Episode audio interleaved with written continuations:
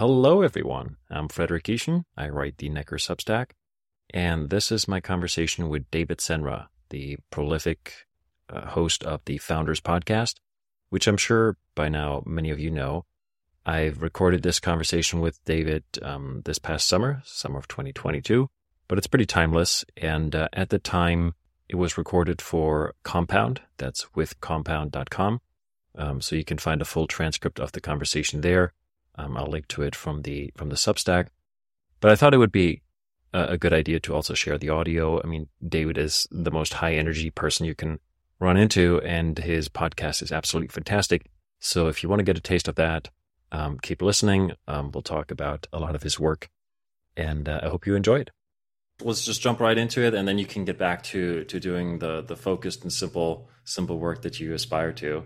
You're saying the the mission of the podcast. You you kind of saying like, well, it's both for founders, but it's really for anybody doing something difficult. And and I think a lot of times I'll listen to an episode and there are lessons, but there's also this element of you can relate to this person who finds themselves on a similar journey and who's doubting themselves or makes mistakes or like has setbacks and um, obviously the challenge is you don't read the biography for the people who where it didn't work out right like you always point that out you, you mm-hmm. somebody that this life was amazing enough that somebody actually wrote a book about it um, but i think a big element of of um, what makes your podcast really interesting to people is like you can relate to the journey and how hard it is. How do you think about that element? What I'm fascinated by is, and I try to bring this up in the episodes where it's like they're they're, they're always trying to do something, and then there's no story that you're going to read where it's like, okay, this man or woman had an idea, they woke up, I'm going to do it, uh, they start doing it, and then they achieve the goal, and like it's a happy ending, right? It's like yeah. I have this idea or maybe like a vague idea of what I want to do and I just keep trying a bunch of things and then I take one step forward, maybe two steps back. And so what I'm always fascinated by is, is like these these alternate paths because again, these people most of the people I study are dead. Like these are dead; they're not living anymore. And if and, and in some cases, like they, if even if they're alive, they're extremely old. They're in their seventies, eighties, ninety. They're talking about stuff that happened in the past, where everybody listening is still going forward in life. And so I always try to think, it's like, okay, let's pause here in this person's life, right? Mm-hmm. They just they've been. Let me use James Dyson as an, as an example because I'm obsessed with his autobiography. He has this fantastic autobiography called Against the Odds, an autobiography by James Dyson. Mm-hmm. And it's shocking to me how so few people, especially entrepreneurs, haven't read that book yet. He, a lot of people know because he just wrote another autobiography, but he wrote that autobiography as like a 70 year old man uh, that owns 100% of, you know, a, a, multi, maybe 10 or 30 billion dollar company. So that right. got a lot more attention.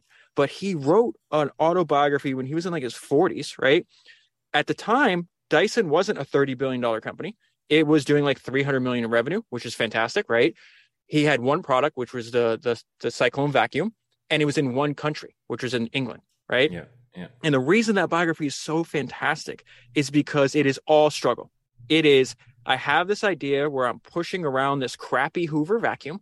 It's not sucking because the bag is now uh, is blocking the suction. So I'm ripping yeah. out the bag. I'm like, this is poorly designed. Yeah. I could do something better. And then from there, he has 14 years of struggle. He builds 5,127 prototypes. He mor- mortgages his house. Uh, he's some and some days doing all these uh, experiments. He's climbing into bed at night, covered in dust, crying at how painful what he's trying to do. So it's 14 years, 5,127 prototypes before he has a, a vacuum of his own design that he owns completely that he could start selling to the public. And so there's so many examples in that book where I try and and in a lot of books where it's like, okay, pause here. We know at year 14 he's going to have success. What about year 3? Yeah. What if yeah, he yeah. stopped right here? One, that makes perfect sense. That is the log in many cases it's the log this is why it's so difficult. It is the logical decision. Yeah. He should have stopped there, but he didn't. But he didn't.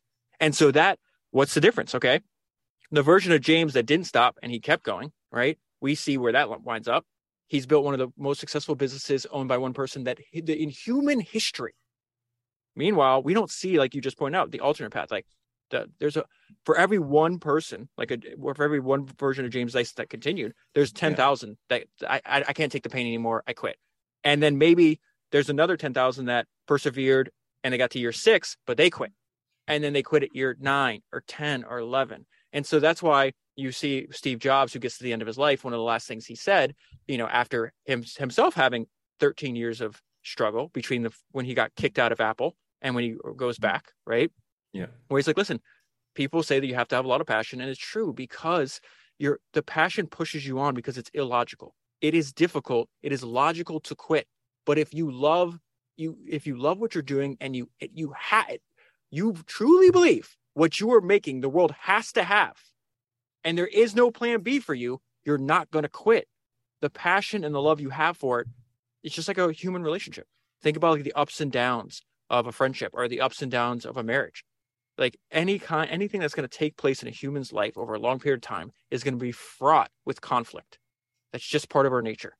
And so the love you have for that person the the, the amount of shared history you have uh, pushes you forward it's like okay this is a temporary bump in the road we're just going to keep going because it's important to us yeah. um, and i think that same love is apparent in history's greatest entrepreneurs where I, I covered the biography of this guy named Sidney Harman, who, if you ever get into like a luxury car, you'll see like speakers that say like Harman Kardon, right? Mm-hmm. And he winds up writing this fantastic autobiography. He's like 80 or 90 years old. Like I forgot how old he is. I, I think he's his 80s when he's writing it. It's called Mind Your Own Business. And he he had, you know, in that biography, in a couple hundred pages, he's distilling 50 years of company building. Like, think about how many people are around your and our age, right? None of like we haven't even been alive for 50 years. This dude had been trying to build companies and successful and unsuccessful for 50 years. Imagine what he knows, right? And he gave the best description of what I feel is like the founder's role, but also where you see in history's greatest entrepreneurs is like the founder is the guardian of the company's soul. And you cannot be the guardian of your company's soul unless you love it. And the, what's fascinating is like I, I, read a bunch of biographies on Edwin Land, Enzo mm-hmm. Ferrari, mm-hmm. Steve Jobs, uh, uh, there's they talk about their products the way you would describe your lover. Yeah. It's not the same as I made a toaster. Here's the toaster. No, it's they describe it like they're in love with what they've done.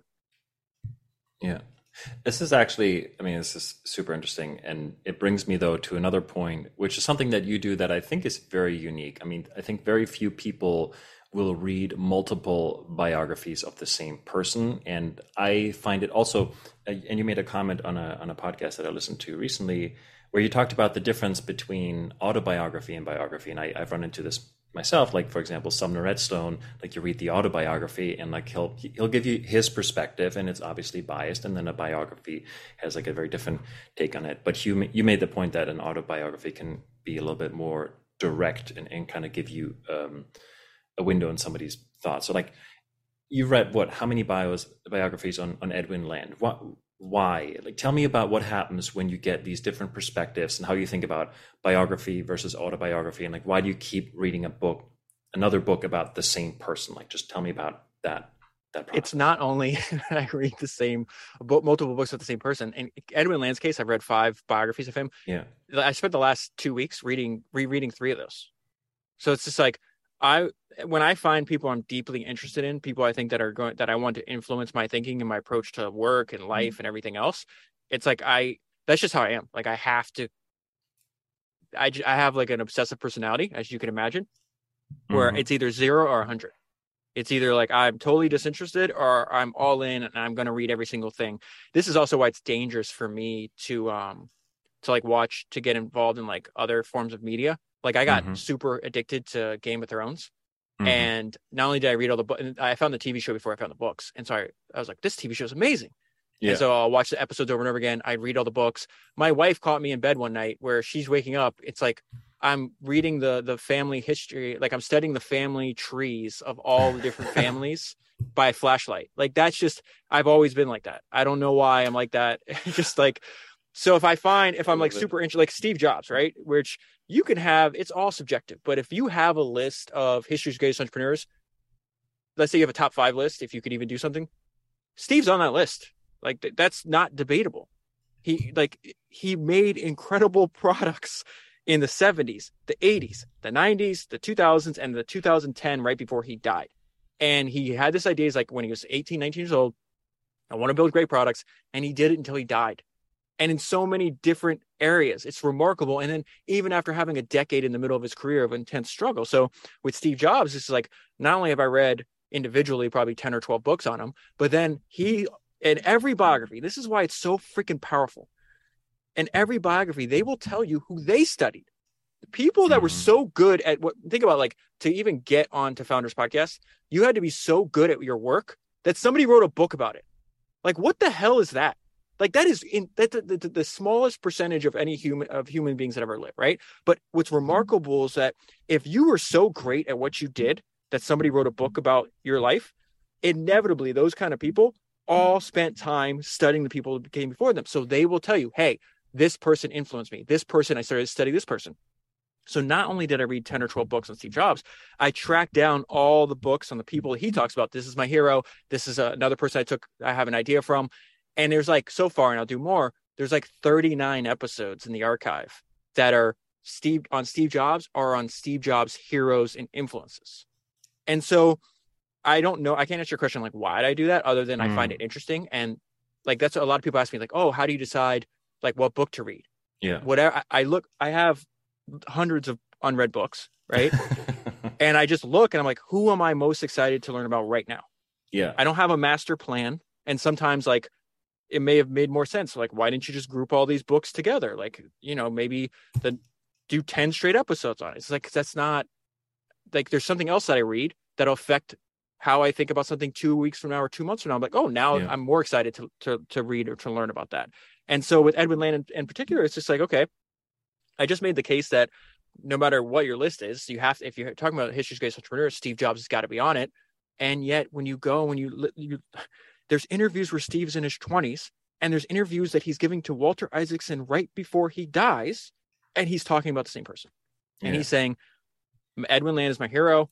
He said something about building a company at the intersection of art and technology. And he's like, I like that intersection. You know that because if you ever watch Steve Jobs give presentations, he'd put that, he'd put like a signpost on it. They use the word, um, I think, technology and, and humanities or technology mm. and liberal arts, I think is on the, the actual sign.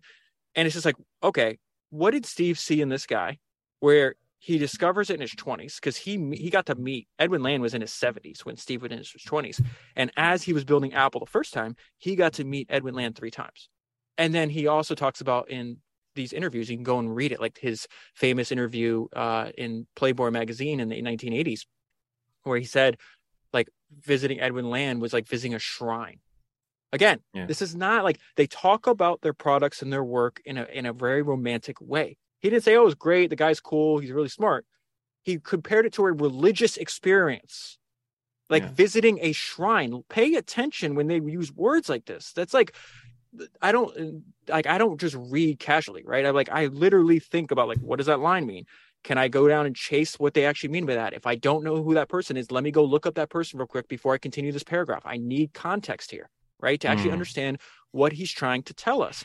And so, very with his actions, he's telling us, hey, this person grabbed a hold of me when I was young, and his influence held on to me till the day I died. It's irresponsible for me, who is my main goal, is not to have the biggest podcast in the world, right? My goal is simple. I want to have the best podcast in the world on the history of entrepreneurship. And I can't say that I and I can't do that or I can't say that I do that if I don't go and chase these things down. It's Steve is too important to entrepreneurs, even if they're not in the technology sector, to not study. So let's go back and find Edwin Land. And then you start reading about Edwin Land, you're like, oh, I love him too. He was completely obsessed. He had this idea for working in uh, having a great scientific. Uh, he wanted to have a great scientific discovery that was unique to his own. He starts working on what soon turns into Polaroid when he was 17, and he works on it through various uh, like variations of the same idea until he's 70 who the hell runs a company for 50 years? Yeah. Who does that? And especially in our day and age, Frederick, where it's like everybody's super distracted. It's yeah. like there's this weird, um, and you know, so think about it, like half my day is spent reading biographies of history's greatest entrepreneurs, and then half my day is like just talking to friends that are founders that listen to the podcast, right? And there is this weird like mind virus in the entrepreneurial uh like industry per se, where it's like I'm going to have an idea.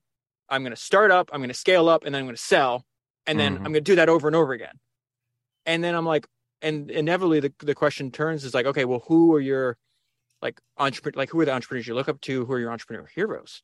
And they start listing off people that literally worked in the same company forever. Yeah. Yeah.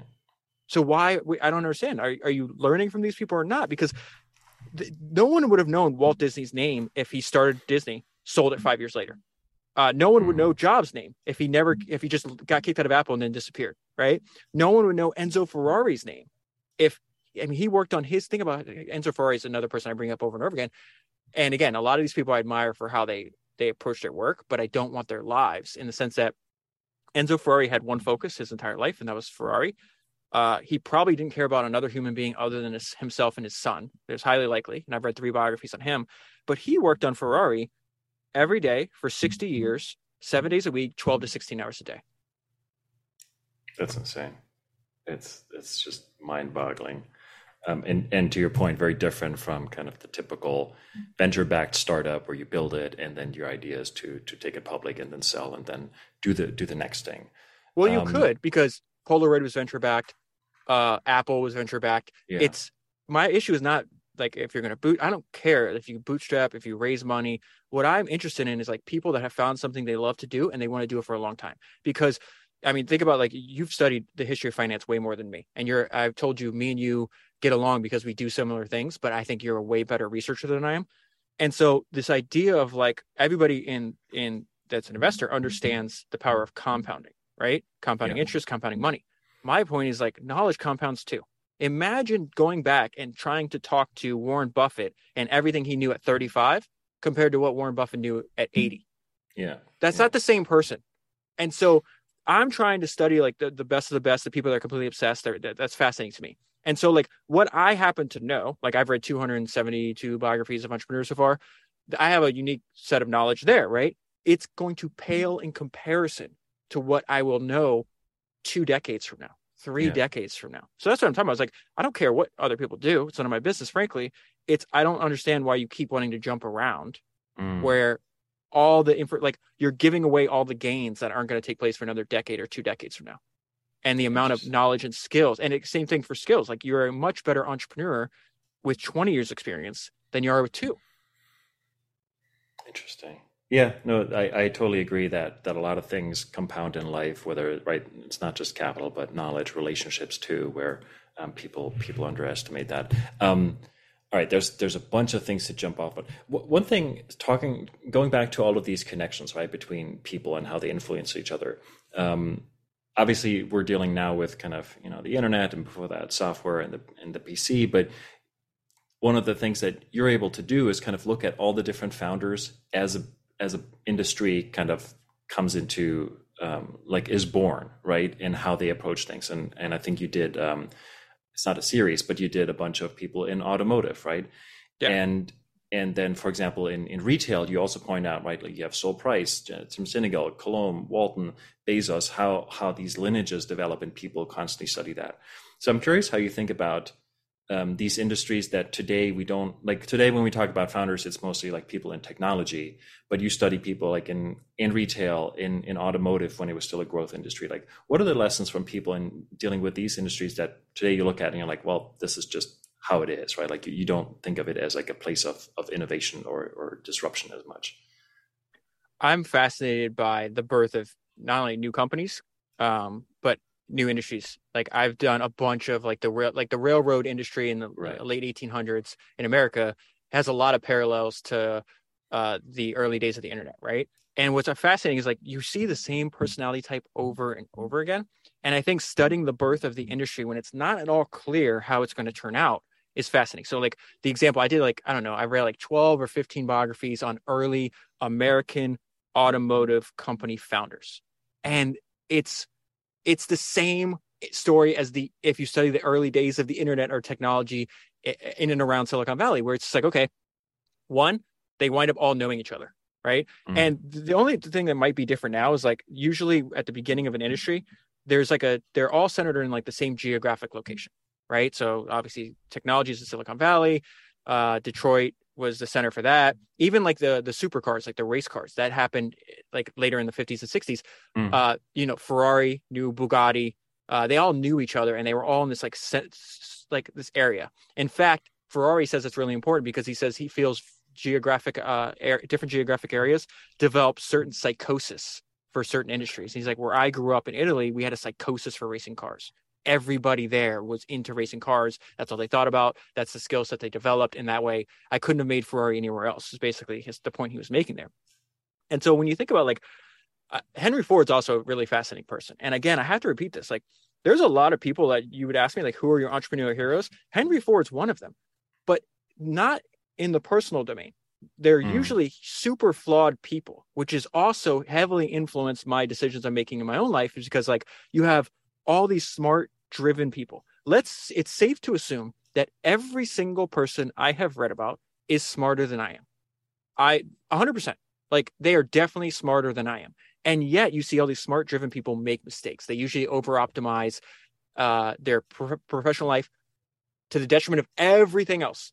They destroy their personal lives. They destroy their health. They have these weird, uh, in Henry Ford's case, he, he's like super anti-Semitic and all these other weird, uh, like deviations of his hatred for like the finance industry, you know? Um, and so I learned from that. It's like, okay, what if if all these people are smarter than me what's the chance that i am like it's highly likely i'm to make the same mistake. So knowing that's like okay don't i have to put barriers on myself right?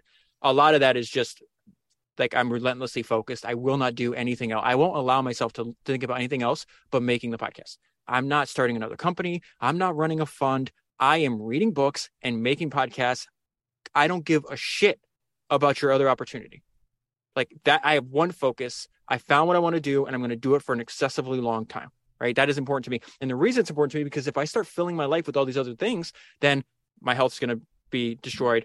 My I, am married and have kids. I'm not going to be a shit husband. I'm not going to be a bad father. I'm not going to enjoy like I'm going to also have fun in life. There's a lot of founders get to in their life which is like I didn't even have fun. They right. could be as rich as as rich richer than 99.99% of the people that ever lived and they didn't even have fun in life. So that's another lesson. But going back to Henry Ford, so like I like his approach to company building. I like the way he thought about. He had a one. He had one idea that was completely different from everybody else's because at the early days of the the car industry, it's like cars are for rich people. His partners, his first two companies failed, right? Which is very common. Enzo Ferrari's first company bankrupt.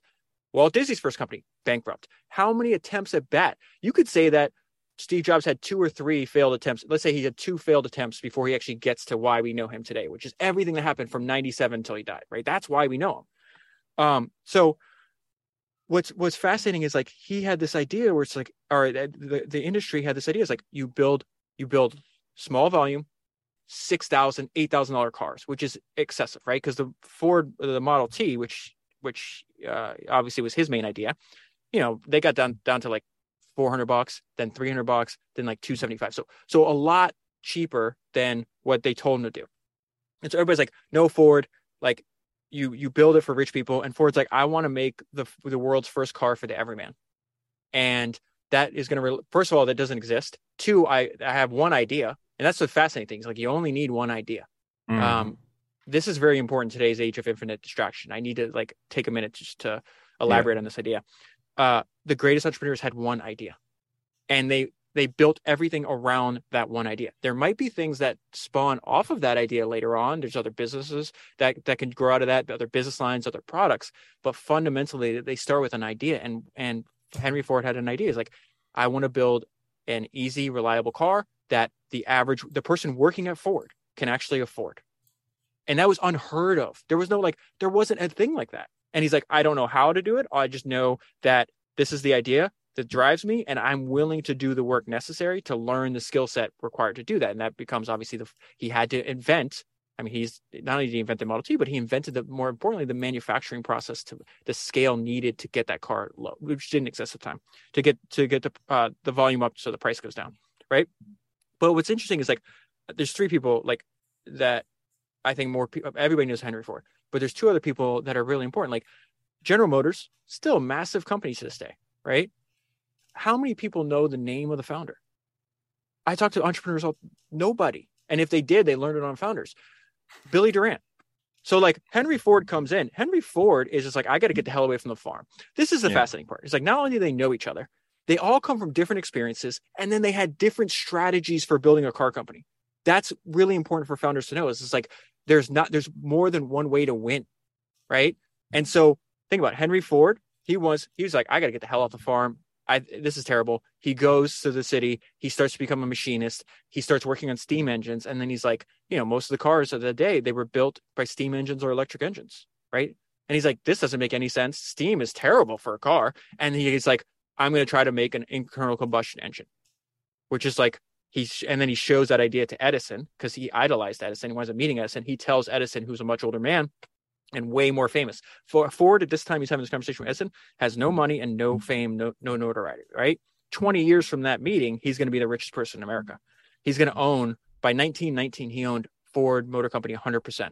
He owned a, he bought out all his investors. It was a private company. It'd be like owning, you know, a multiple billion dollar company 100% today. So he he meets with Edison. Uh, he to explain and remember Edison is electricity. and he explains his idea for an internal combustion engine. And Edison says something that changes Ford's life. And he says, That's it, young man. You have it. Keep at it.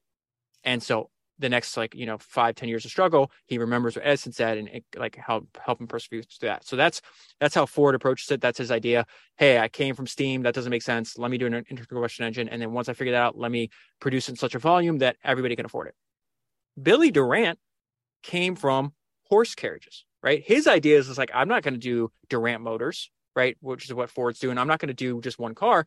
He had built this vertically integrated carriage company for horses. And he had he started the company, started making a bunch of money, and then he did, he just he's like, okay, my carriage company's successful. Goes and buys a bunch of other carriage brands, put them under one umbrella. He ran the exact the exact same playbook at the early days of GM, right? He was running for horse carriages. And so that leads me to the third person. Completely again billy durant had a complete he came in from a different area had a completely different idea than ford still was successful. Then you have henry leland who's who's just a complete badass. Henry leland is the founder of cadillac. He is a generation if not two generations older than almost every other american automotive founder right? He is 60 years old when he starts cadillac ford's in like 30s at this point i think durant's maybe around the same age right so he's not only does he start Cadillac at 60, he starts Lincoln Motors, which he named after his hero, Abraham Lincoln, at 70.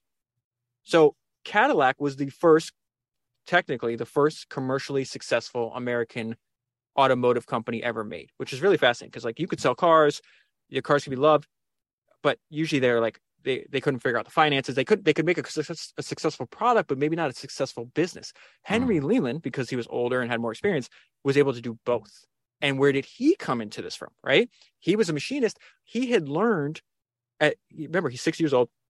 He was the one that introduced interchangeability, right? Uh, which just helps in the mass production of everything now, but the, especially the mass production of cars back then. And he learned that because when he grew up, the the forefront of technology at American history at that mm-hmm. time, right? They're they're fighting wars. Not only are they doing this push west for manifest destiny, the American government needs to mass produce pistols, and Samuel Colt. Henry Leland worked for Samuel Colt. So the ideas that he learned in the mass production of firearms, he then shows up in Detroit and starts applying them to automobiles. And so then what's fascinating is like Henry Ford has a question, he goes to see uh, Henry Leland. Billy Durant mm. has a question, he go he's like the wise old counsel with a lot more life experience. And he's like, I read his biography. It's called The Master of Precision. He had insanely high, just like Steve Jobs, just like Edwin Land, just like Enzo Ferrari, insanely high standards of quality for his product, like obsessively high. And so his whole thing is it's like, I'm not building the every car for everybody. I'm not building uh, a bunch of different brands under one company umbrella. He's like, I'm building the the best luxury car available. And so he put all that into Cadillac. Eventually, he winds up selling for a good amount uh, to Billy Durant, and Billy puts that, and I think Buick and another, I can't remember the other brand. Those are the first, like his foundation for building GM. And so what I just explained there, it's like those thing, same ideas happen over and over again. There's people that all different backgrounds, they have their own idea, their own personality. And the important part is like whoever you are and whatever's important to you, put that into your company. Like, don't shield, shy away from the eccentric part of your personality because your personality, the the founder's personality writ large, is the foundation and the culture, the beginning culture of the company. That's so. I, I love that. Yes, um, and I and I especially think culture is is becoming so important because it's so hard to do uh, once a company's distributed and you're no, no longer at the same um, point. Um, I wanted to get back to something that you mentioned earlier. Um, you mentioned it in passing, right? You say like the we're in the age of infinite distraction, right? And you're and and you're you kind of have to say no to things. So like you're doing the podcast, you're not raising a fund, you're not selling a course, you know, writing books. You're like you're you're doing one thing. And you told me once about the the mute button, and I just think it's something to to highlight on on its own, kind of like because because I'm always wondering like what are the lessons you specifically are learning from these founders and applying to your own life? And it seems like kind of focus and simplicity is something and i'm just curious like how is how's the podcast affected you? So something i take away from my own work is like it's very apparent um, that the people that get really good at what they're doing to, the case where you could say like they're the best in the world at what they do um, they don't allow themselves to think or do much of anything else and so, like you and I have in in our past conversations, the, the DMs, the emails, the phone calls that you and I have had, it's like we we've talked about Henry Singleton. You've sent me some fantastic research, which is why every time I bring up Frederik to other people, it's just like he like he's a better researcher than I am. Like this dude is in the library finding stuff on microfilm. like that is just a different level. And so what like Singleton had an influence on me. Steve Jobs obviously had an influence on me. Really, all of them. But I like the fact that Singleton just it says in I read both The Outsiders and then the book Distant Force, and then I've read the stuff you sent me. I have other people listen to the podcast have sent me uh like entire zip files on like research, hard to find research on Singleton. What I like about Singleton is again, I'm not really worried about capital allocation like he was. Mm. I respect his focus, where he's just like, I don't care what everybody else thinks in my industry. I'm going to sit in my office and I'm with. There's a there's a great line in his book where it's just like he sits in his office in his corner office with his Apple II computer, just just thinking up strategies, right? And these strategies are usually counter to what other people are doing at the time, and it speaks to his focus. And in fact, like so, Ar- Arthur Rock really affected my um like Arthur Rock is one of the most famous VC venture capitalists, mm. and he he invested in Intel, Apple, Teledyne, which is Singleton's company, and he says something that's fascinating. And he says Henry Singleton reminds me of De Gaulle. He has a singleness of purpose and a tenacity that is just overpowering. That one quote, and you never know when like a quote hits you and that you it, like it, it mm. embeds in your mind and never lets you go. That quote made me read a 700 page biography of Charles de Gaulle, which I did a podcast on because it's like, okay, Singleton's one of the people I most admire. Uh, not only is he one of the people I most admire, but one the people I most admire most admire him. So you got like Charlie Munger saying, "Hey, Singleton's the literally they were like neighbors or something."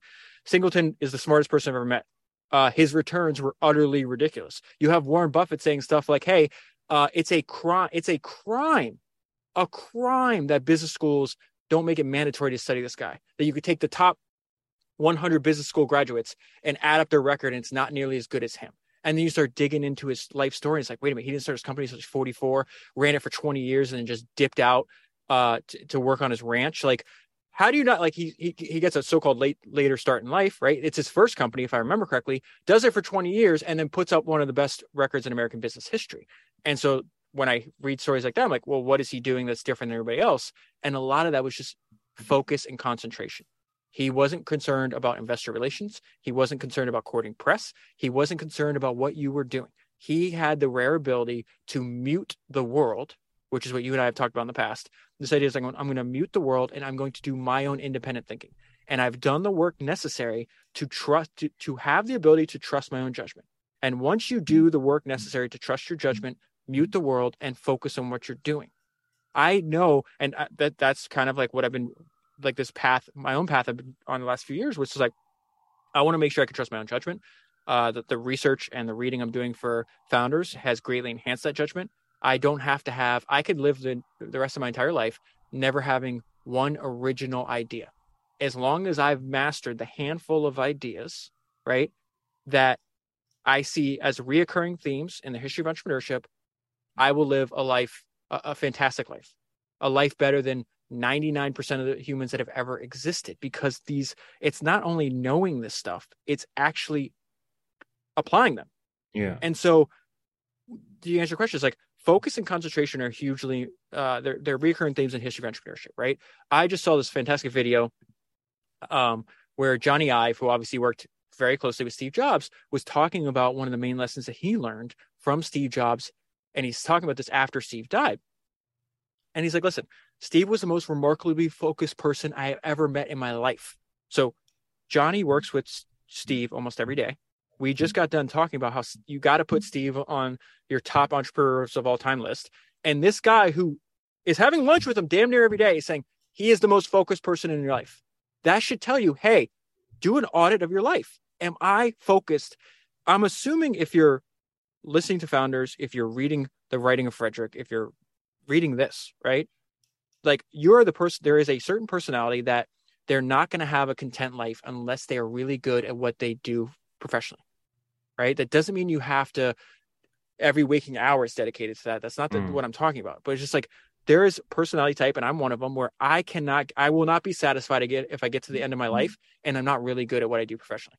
It's going to be a balance, right? I told you before that Ed Thorp, out of every single person I read, yeah, read about, to me, Ed Thorp got the closest to mastering life, where he's able to not only to make a lot of money, build great businesses, uh, but he also was a good father. He was a good husband. He took care of his health. He looks fantastic. Go watch the Tim Ferriss episode with yeah. him on Love YouTube. There's no one, no one's going to look at that guy and be like, that guy's almost 90. Um, and so this idea where, where Jony was saying, he's like, Steve was the most remarkably focused person I ever met in my life. This sounds simplistic. This is still Jony talking, but how it, it, it shocks me how few people practice it. It is a struggle, Jony says, to practice focus. And he says something that's fascinating. He's like, listen, focus is not something that you aspire to. Mm. You don't decide on a Monday, hey, I'm going to be focused. It's a every minute. Questioning, why are we talking about that? That is not what we're working on. This is what we're working on. And his whole point that he learned from Steve is like, you can achieve so much mm-hmm. when you truly focus. And what focus means is saying no to something that yeah. with every bone in your body you think is a phenomenal idea.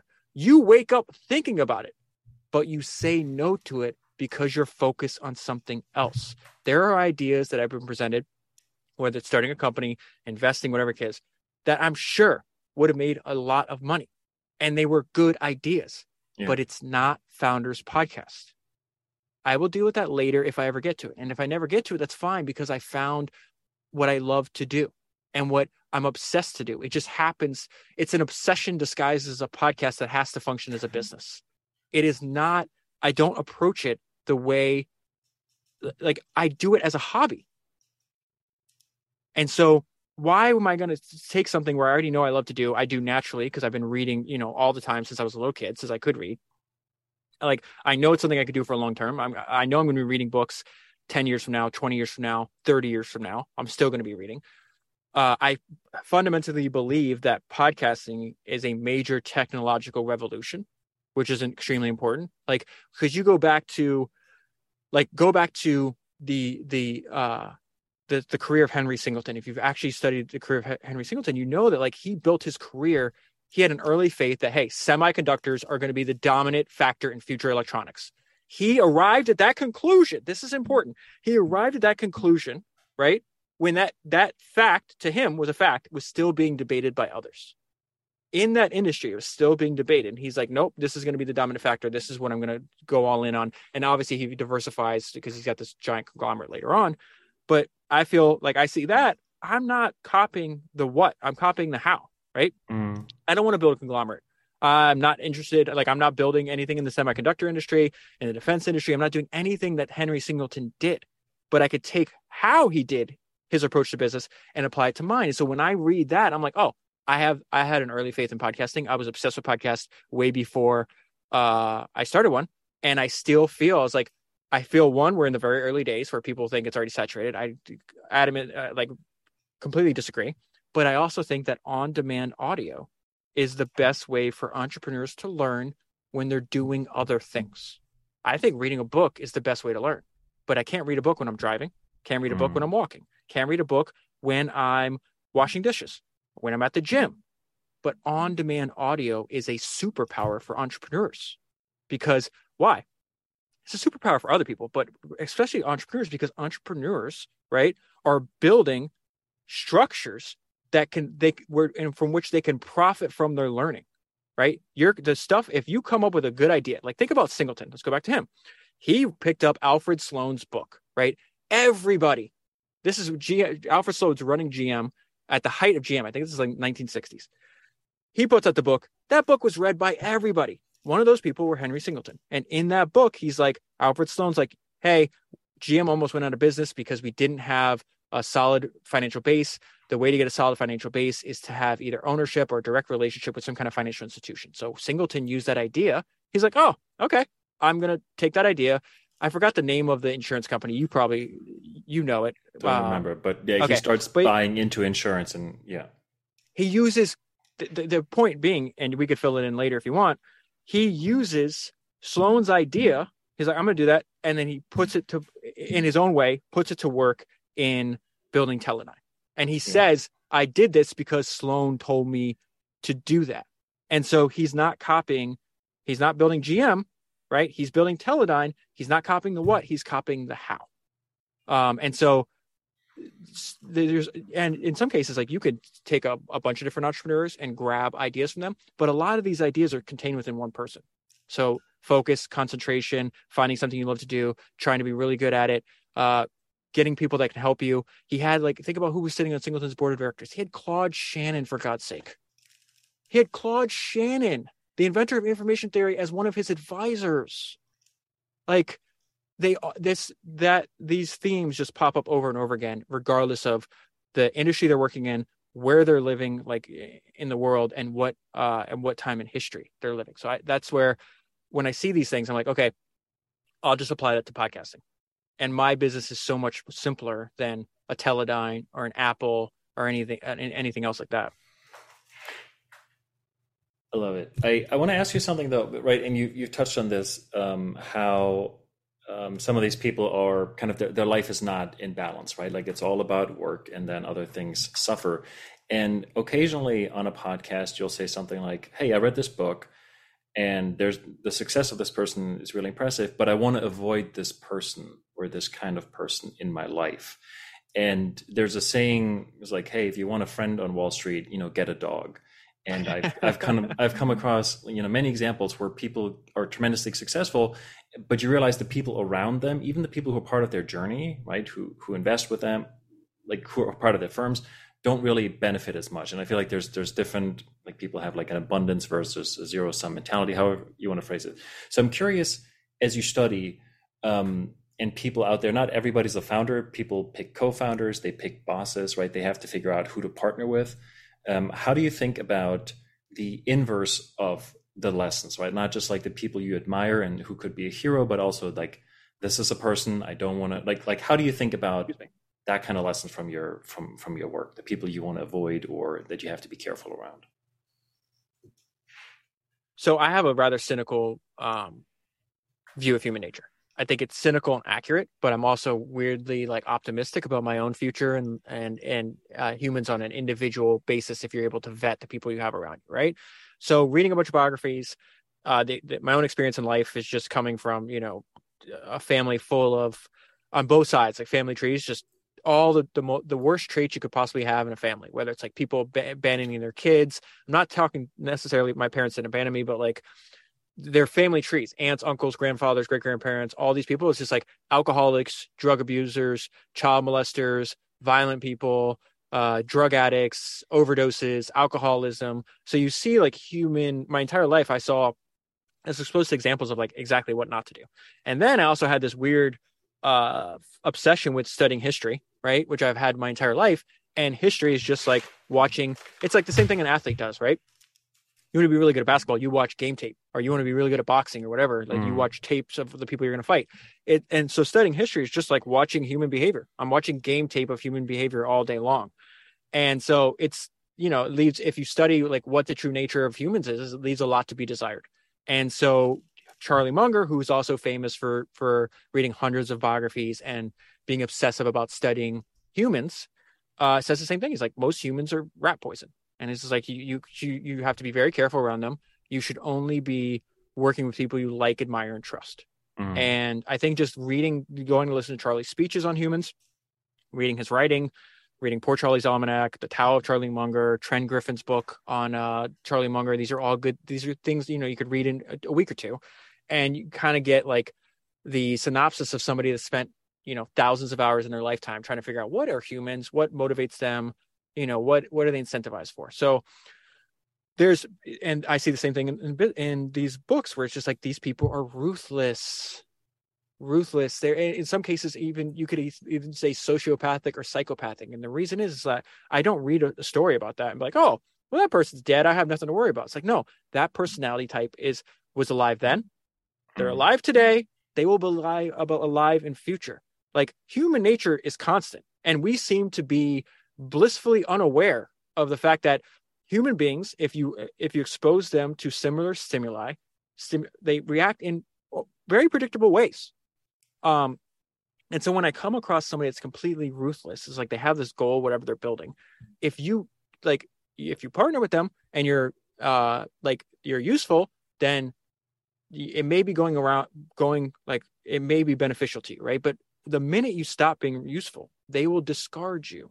Mm. And so my and so like when I see this, like okay, this is a problem that that appears over and over again.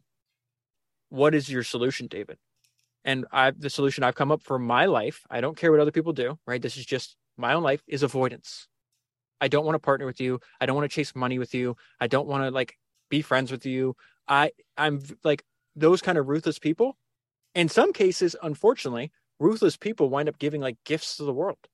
Right? Henry Ford was a ruthless person. He was obsessed with one goal and one goal only, and he gave his gift to the world was like try getting around before you had a car you're on horse, you're walking, like that is a gift to the world, you know? Somebody else probably was going to figure that out eventually, but he got there first. Um, and so when I see people like that are just all they think about is like they put dollars above everything else, or they're just they they're you know they I know that I'm just a means to an end for them. I just avoid them. Um, mm. Now the inverse of that is I am very selective about who I spend time with, and I only have one good filter for this. And I think there might only be one good filter, and that is time. Time is the best filter. And so the people that I like, lucky, luckily I, I work alone, right? I don't rely on anybody else. Now I've met a bunch of people that I like through the podcast that I've talked to for now, you know, maybe 10, 20, 30, 50 hours. And they're, we have good relationships. But I know some of those will develop into even deeper relationships, and some eventually time they'll reveal who they really are. And so mm. when I'm not spending time working, right? Like the people I spend time with is like the people I've known for a long time. So my small group of friends that I know, most of the people I talk to on a regular basis, I've known for like 15 years, 20 years. You could fake being a scumbag for a year, two years, maybe even five years. You're not going to fake being a scumbag for 15 or 20 years. And in many of these cases, I, I can't, I'm not, there's no, it's not a transaction. There's nothing I could do for them right? Yeah, yeah. Uh, it's we hang out and we talk because we like each other and we have shared experiences. I don't need 500 friends. Like, I don't need. It's kind of like weird that I'm obsessed with podcasts because I'm a super introverted person, and part of me being good at my work is like getting publicity for my work, and that makes me uncomfortable. But I do it because I truly believe in what I'm doing. But I don't like. I have no interest in like trying to achieve personal fame. I have no interest in trying to like go to all the events or all the part like I don't give a shit about that and almost every single invitation I get I turn down. Yeah. Cuz I've already figured out like I've done the work necessary to figure out like this is what I truly like to do. And those handful of things I truly like to do, I'm yeah. just going to keep doing them.